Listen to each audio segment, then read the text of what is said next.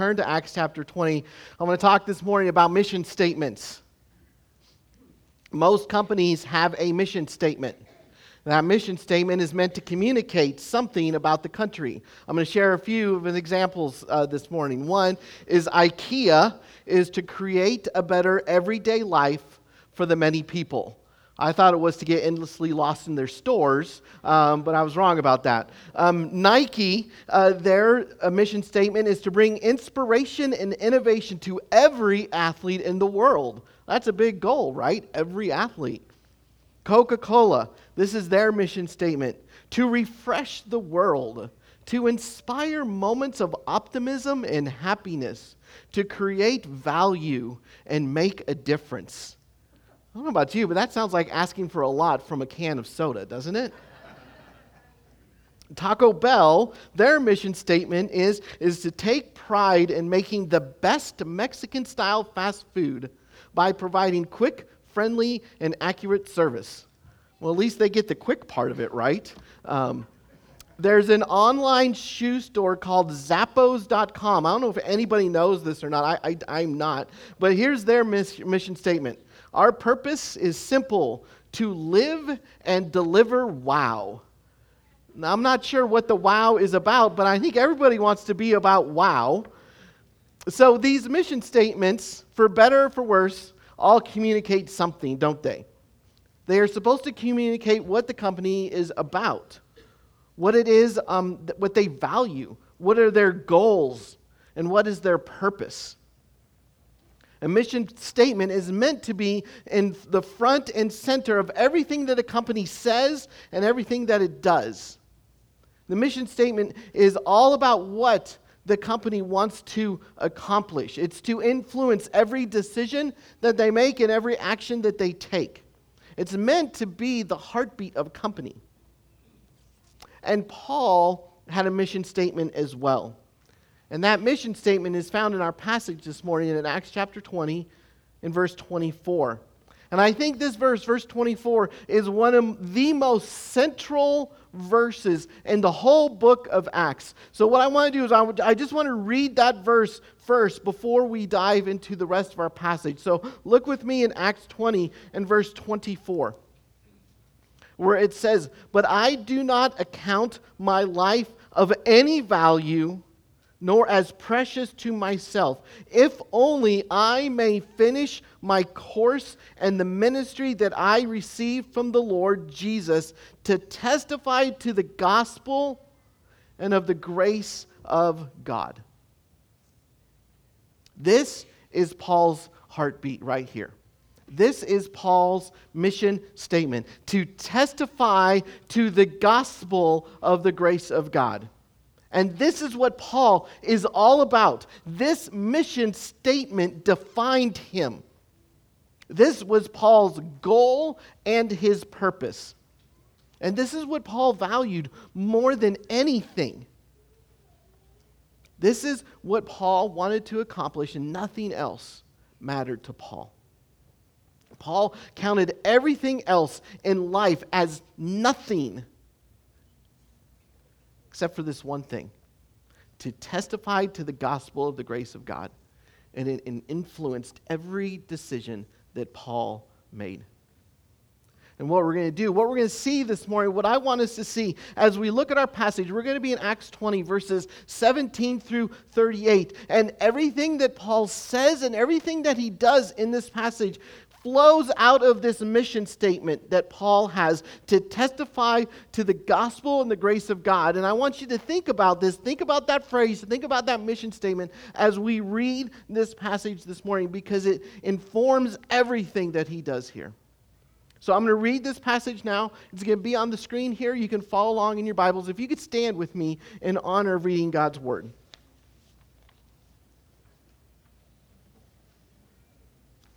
This is the word of the Lord.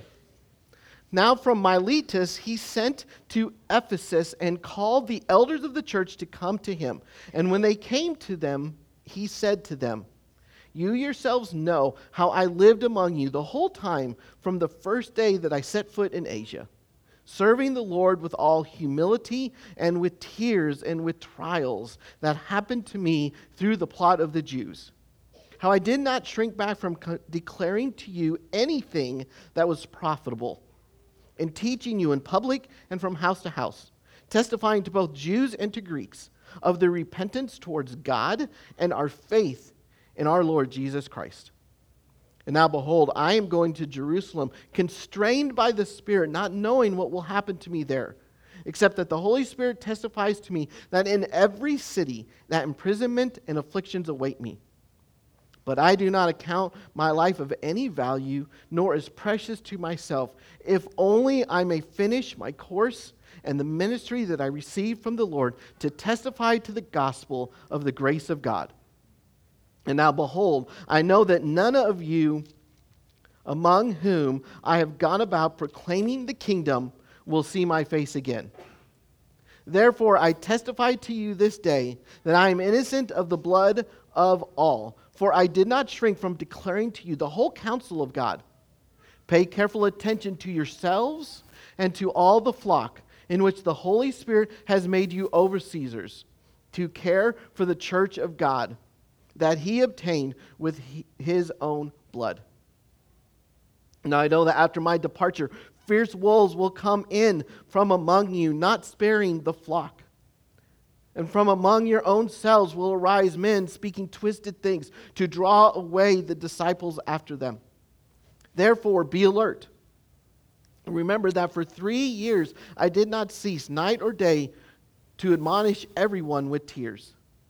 And now I commend you to God and to the word of his grace, which is able to build you up, to give you the inheritance among all those who are sanctified. I coveted no one's silver or gold or apparel. You yourselves know that these hands ministered to my necessity and those who were with me. In all things, I've shown you that by working hard in this way, we must help the weak and remember the words of the Lord Jesus, how he himself said, It is more blessed to give than to receive. And we had said these things. He knelt down and prayed with them. And there was much weeping on the part of all. They embraced Paul and kissed him, being sorrowful most of all because of the word that he had spoken, that he would not see, that they would not see his face again. And they accompanied him to the ship. Would you pray with me? Father God, we thank you for your word. Your word is good. Your word is so helpful and necessary for us. And I ask that you be with us this morning as we go through Acts 20 and we go through this mission statement of Paul of testifying to the gospel of the grace of God, that this would become a heartbeat for Fremont E-Free and for our very lives as well. So we pray that you would help us. We ask that you would come.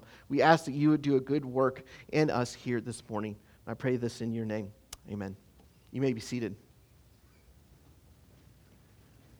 So, the first thing that I want to do here this morning is I want to clarify what Paul means when he says that his mission statement is to testify to the gospel and the grace of God. Paul sees that it is his mission to tell people about the gospel. The word gospel means good news.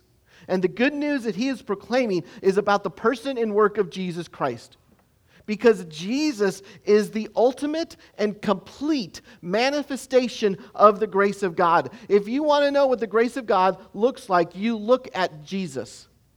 So, when I am talking about the gospel, when I reference the word gospel as I go through the message this morning, this is what I'm talking about. I'm talking about the birth, the life, the death, and the resurrection of Jesus. I'm talking about Jesus as the Messiah, the Christ, the Son of God, 100% man and 100% God. I'm talking about the perfect life that Jesus lived that qualified him to go to the cross, to die on the cross, to take the place of sinners and take the punishment of sin by bearing the wrath of God upon himself so that he could offer us forgiveness for our sins the salvation that we need to bring us back into a right relationship with God. I'm talking about the resurrection of Jesus that defeated death and that secures our eternal life. I'm talking about the ascended Jesus who is now sitting at the right hand of the Father in power and making intercession for us.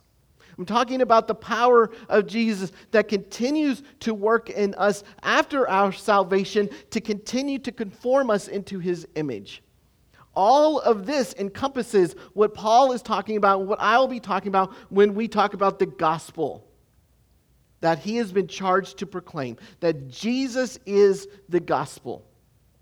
And this message of the person and work of Jesus shapes and informs everything that Paul says and does in our passage this morning. So, what I want us to be thinking about is everything that we are looking at. And Paul says a lot of things here this morning, but everything that he says, what should be running through our head is this phrase to testify to the gospel of the grace of God. The big picture that we see here, starting verse 17 this morning, is Paul is wanting to see the elders of Ephesus. And this is significant in a couple of ways. One is that Paul is getting ready to give his final goodbyes to the people that he had spent three years with, three years investing in.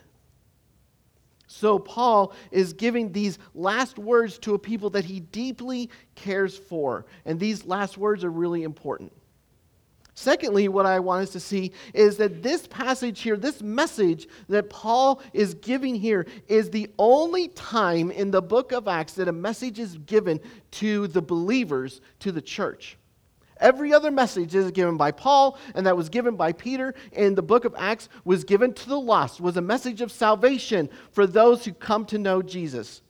But this is the only time that we see in the book of Acts where the message is given to those who are already saved, those who are already trusting in Christ. And the first thing that we see here this morning in our passage is in verses 18 through 21. What we see there first, if you want to look there, is Paul reflecting on his time when he was with them in Ephesus over those three years. Verse 19 talks about Paul served the people in humility not in arrogance. If there's anyone that you could think that could be proud, it would be Paul. But Paul says, No, I served you in humility. I served you with tears. We see his heart and his care and his concern for the people of Ephesus, and that he served them through trials, through suffering and hardship because of the plot of the Jews that were against him. And how is able to Paul, how is Paul able to serve in humility and in tears and in suffering? Because of his mission statement to testify to the gospel of the grace of God. The gospel meant more to Paul than his comfort and his ego. In verse 20, Paul said that he did not shrink back, which means he did not hold back or step back from declaring to them anything that is profitable to them. Paul says he did this in the temple and he did this in house to house, which means he did this on the Sabbath and then he did this as well throughout the week. And the profitable thing that Paul was declaring both to Jews and to Greeks were these two things one, repentance towards God, and faith in the Lord Jesus, which is the gospel, right? Turning from your sin and turning to God, trusting in Jesus for the forgiveness of your sins, and following Him. And why did Paul not shrink back from proclaiming the gospel to anyone, Jews or Greeks, who would listen to him at any time in the Sabbath and house to house? It's because this is what his mission statement was all about. He's all about proclaiming and testifying to the gospel of the grace of God to anyone and anywhere. Then we see in verses 22 and 23, we see Paul's future plans. He's planning to head to Jerusalem next. That's his next place that he's going. And we see why. He says that he's constrained by the Spirit. This is strong language that is being used here by Paul. Some of your Bibles might say that he's actually bound by the Holy Spirit, which means that he's actually imprisoned, is what he's saying by the Holy Spirit which I think is a little bit of play on words that Paul is doing here in this moment. Paul says that in every city that he goes to, affliction and imprisonment wait him. And I think Paul knows what is awaiting him in Jerusalem as well. And I think what Paul is saying when he says that he's bound by the Holy Spirit, I think what he's saying is he's saying to, to the people here, and he's saying to us, is that, you know, it's not really a human prison that binds him. Instead, Paul sees that it's the Holy Spirit who he is ultimately bound to. And I think this is what drives Paul to do what he does, even though he knows imprisonment is waiting him. Because I think Paul knows that he's really free when he's bound to the Holy Spirit. But not only that, but I think it is also Paul's mission statement of testifying to the gospel of the grace of God that continues to drive him and motivate him to keep going city after city after city, even though he knows that affliction and imprisonment are waiting him. And as we've seen, as we've gone through the book of Acts, and Paul has gone to a lot of cities. Uh, Seth showed last week of all the cities that he went to and all the imprisonment and all the suffering that he dealt with. I mean, just can you imagine every time Paul is getting ready to go and enter into the new city, what's run through his head? Well, I guess imprisonment and suffering is waiting me there too. And yet he goes even though he knows beforehand what is coming his way, he decides to go anyway. I mean, Paul didn't just say, you know, I think I'm just going to stay home this time and sit this one out for a while. Instead, he goes because I believe the other thing that is running through his mind is his mission statement to testify to the gospel and the grace of God, no matter what is awaiting him. And then in verse 25, Paul foresees the sad reality that he will not see the people again, his friends, his co workers in the gospel, his brothers and sisters in Christ that he's labored with day in and day out for three years, he's saying goodbye to.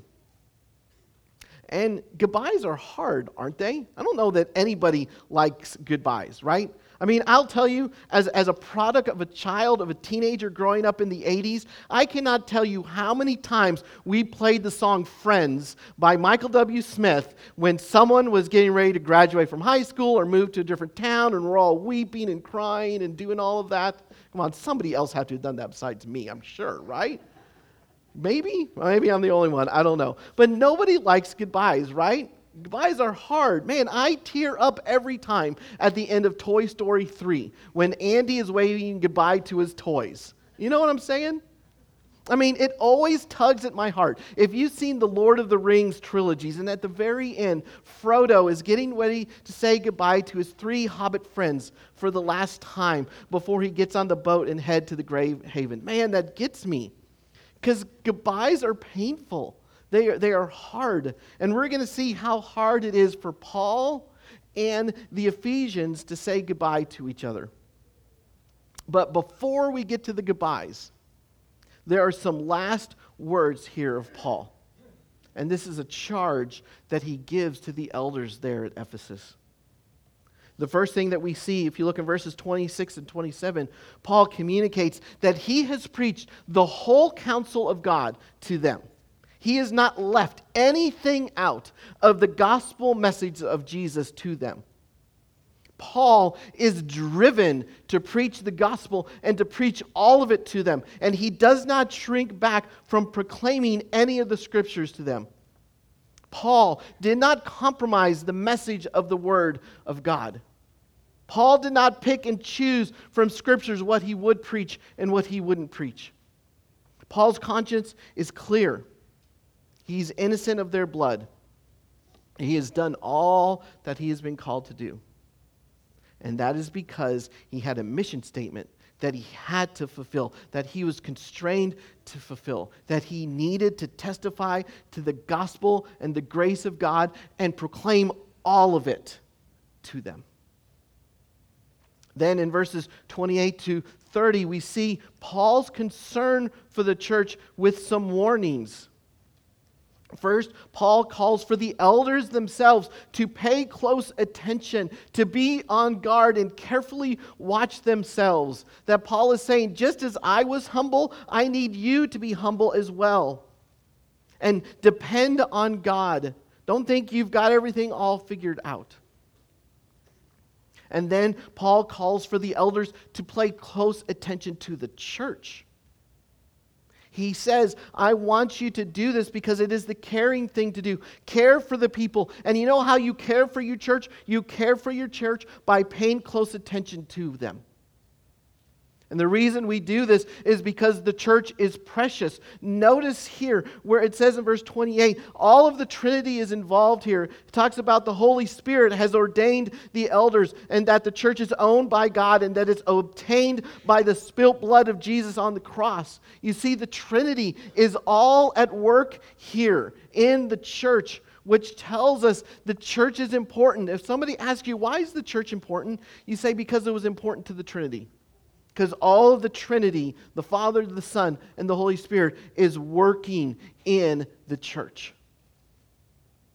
Then in verses 29 and 30, Paul gives this important reason that the elders need to stay on alert and pay attention, is because wolves are going to come into the church.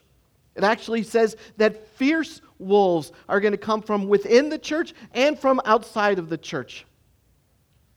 And Paul calls these fierce wolves because they're going to come with twisted words, he said, that will speak against and attack the gospel of the grace of God. Twisted words, Paul says it will not spare the flock. Want, they want to destroy the church. And they, these twisted words will lead the people away from the gospel.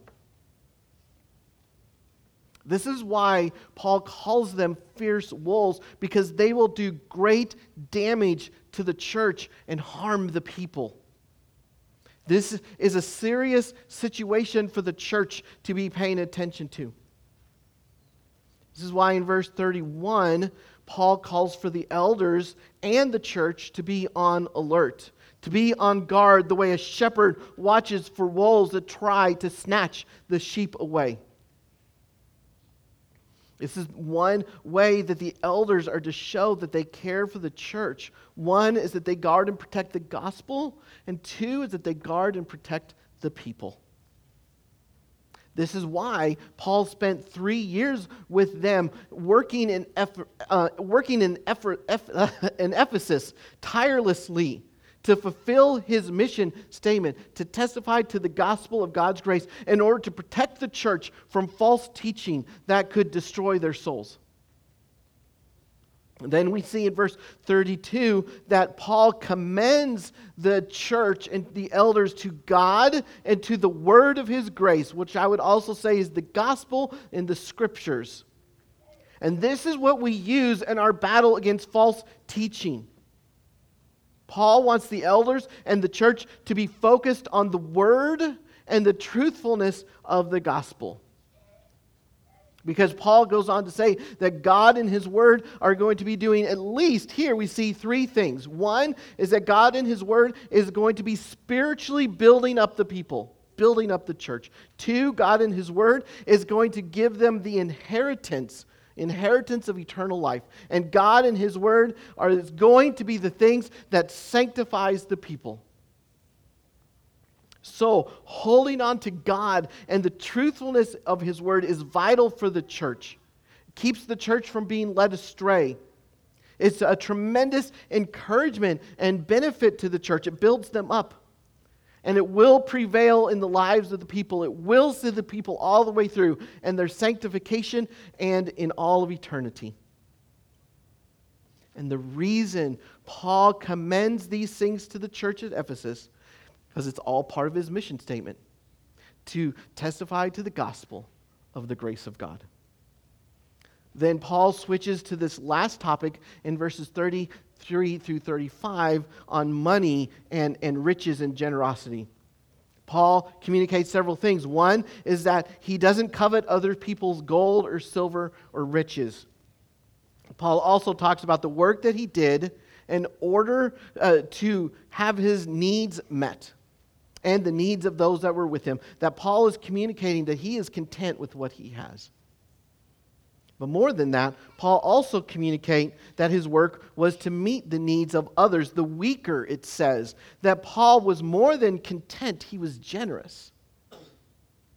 that Paul didn't just teach it is more blessed to give than to receive, but he lived it.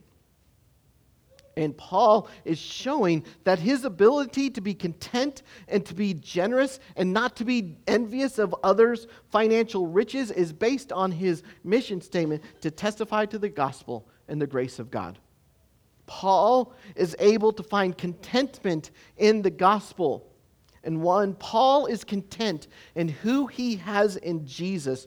Paul is free from the need of wealth. He is freed up to be generous because no matter what he gives away, he will never lose the most important thing he has, which is Jesus. And then we see Paul's love for the church and the church's love for Paul as they finally say their last goodbyes. It says they prayed together, they wept together, they hug and even kiss, which I'm not sure what I think about that one. They are full of sorrow. They walk with him to the ship and they watch him leave. And this is just another great effect of the gospel of the grace of God in the church of Ephesus. Because a great love for God will flow out into a great love for others, for other people, for the church. So I hope that you can see here this morning how Paul's mission statement to testify to the gospel and the grace of God affected Paul in so many ways, right? It affected the way that Paul could be so committed to his work of the church day by day. It's how Paul is able to suffer so much. It's how Paul is able to face all the challenges that he faces. It's about how Paul is able to continue to proclaim and teach and defend all of the gospel. It's why Paul loves and protects the church. And it's why Paul can be content. And I believe what Paul is doing in communicating in this message that he's saying to the church of Ephesus, he's saying, Church, I want my mission statement to be your mission statement as well. I want your heartbeat, Church of Ephesus, to be to the gospel and the grace of God. And I hope you know that that mission statement of Paul's, of testifying to the gospel and the grace of God, is what we want Fremont Evangelical Free Church to be all about. I know that Ryan and Larry and Steve and Adam would joyfully join me in that we want to proclaim the whole counsel of God to you.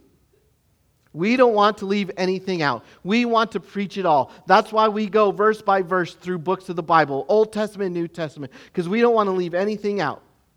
We don't want to just preach on the easy stuff. We want to preach the hard stuff too. We want to stand on the truthfulness of God's word and all of it, and we want to submit to the authority of God's word and all of it. We do not want to compromise the truths of Scripture in order to gain popularity or to fit in with society. We will not bow down by the winds of culture that blow our way. Other churches and denominations may drift from the truthfulness of God's word, but we will stand tr- strong on the bedrock truths of Jesus as found in his word. The message of Jesus, as proclaimed in the Bible, is what we will unapologetically preach. We are not interested in the approval of man. We do not want the acceptance of culture. Instead, we want the approval and the acceptance of Jesus. We also know that it is our job to protect the church from any false teaching that may come our way. And we need to be on alert about this, right? We need to be on alert about others who speak and proclaim messages that are contrary to the truths of Scripture. And we need to fend off the wolves. I know this very well may make us narrow minded, but eternity is at stake here. This is eternally serious business. So we will stand for the truth of God's word, even when it's not popular, even when criticism may come our way. And, and we do this because we love you. We, we don't serve this church because it's our job or it's our duty. We serve this church because you are our family. We deeply care for you. We consider it a joy and a blessing to be here. I am glad that I can say that I've been a pastor at Fremont Evangelical Free for 10 years. And I'm looking forward to the next 10 and more years of being here, working together in the gospel with you. So, what about you? What is your mission statement? What is the goal of your life all about? Is it about the gospel and the grace of God? Paul had this mission statement so sharp in his heart and his mind that nothing else mattered to him. Comfort, ease, success, wealth, even his very life, Paul said, did not matter to him. Only the proclamation and the spread of the gospel is what matters. Paul truly did, as the psalmist said in Psalm 34 that Seth read for us earlier, that he did taste and see that the Lord is good. And when you taste and see the goodness of God, and that God is your greatest good and your highest treasure and your most prized possession, nothing else matters. Nothing else compares to Him. And you want others to know about Him. So, what is your mission statement? I would encourage you to think about that question. I encourage you as you go throughout your day, maybe if you get some uh, a slow time in the afternoon, to think, what is my mission statement? What is my mission statement for my family? What is it that you want to spend your life on? Can I encourage you to make the gospel and the person and work of Jesus to be your mission statement as well? Let the gospel and the grace of God be the thing that you spend your life on. Can I encourage you to be pouring out the gospel to your family? Because there are so many voices and so message, so many messages out there in the world, right? whether it's from friends and peers at school or whether it's from the hundreds of social media platforms that are out there. Voices that go against the message of the gospel are being preached all the time. Those voices are wolves that want to draw your family away from the truths found in Scripture. So let's be about testifying to the gospel and the grace of God to our family, to our kids, to our spouse, to our grandkids. This is what we want to be all about testifying to the gospel of the grace of God. Let's make this our mission statement. Because when you do these things, whether it be with your, with your nuclear family or with your church family, these are things that will last for eternity. Success, wealth, material position, status, all of that's temporal, all of it's finite. It will not last. Just watch everything that's happening in the stock market right now, right? It's volatile, it's unstable. But the good news of Jesus and all that comes with him is steady and steadfast and sure. It will last forever and will only get brighter and will only get better as it goes along. So, what we're going to do here this morning is we're going to end this morning by singing a song that talks about this. It's, it's a new song for us. It's a song, though, that's been around for a while, so maybe you're familiar with it. It's a song called My Worth is Not in What I Own. And it's expression of the heart's desire to love Jesus and want Jesus more than anything in this world. So, what I would like us to do this morning, that this song would become not only a song that we sing, but a prayer that we pray, that we want to see Jesus as our greatest treasure, and that our soul would be satisfied in Him and Him alone. Would you pray with me? Father God, oh, I pray that you would help Fremont E Free to be all about testifying to the gospel and the grace of God. Let that be the thing that, not only the thing that we do, but the thing that we love to do more than anything. In our church, in our homes, in our own lives. And I pray that you would help us to see I know the only way that this is going to happen, the only way that this can become our mission statement, is that we can taste and see and know how good God is. And we know that we need your help to do that. So I pray that you would help us grow our affections for you. Help us to see you as our greatest treasure and our highest reward. I pray this in your name. Amen.